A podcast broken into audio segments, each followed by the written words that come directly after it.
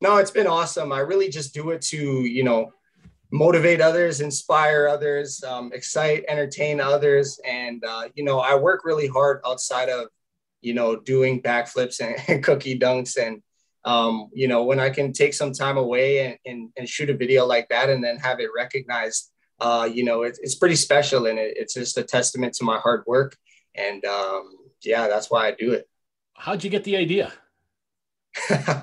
um, well, first off, I've, I have a, quite the gymnastics background. I did gymnastics for four years actually before I started playing football, and so gymnastics has run in my family for uh, forever. So um, basically, I was just at the field training one day, and literally this idea just popped up into my head, and I I had called my videographer, and I was like, "Yo, can you get down to the field like right away? Um, I have this crazy idea," and I was like, "Bring a cup."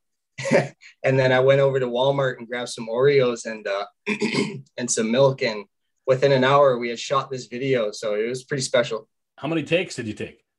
I think that one was about 15 takes. must some exhausted. Of them, some of them take a lot longer than that, so I was I was glad to hit it on 15. and then you heard from the Oreo people. Uh, we did actually. Uh, yeah, one day I showed up at my house and there was a massive box outside of my door um, a ton of Oreos, a bunch of Oreo swag. Um, and then they actually reached out and said uh, that they're not actively running any campaigns right now, but if if they were in the future, that they'd definitely uh, give me a ring. So that was definitely exciting to hear from uh, you know a brand as recognized as as Oreo. So that was pretty cool. Yeah, I'll bet. I'll bet. What's next? You got any ideas for what's next?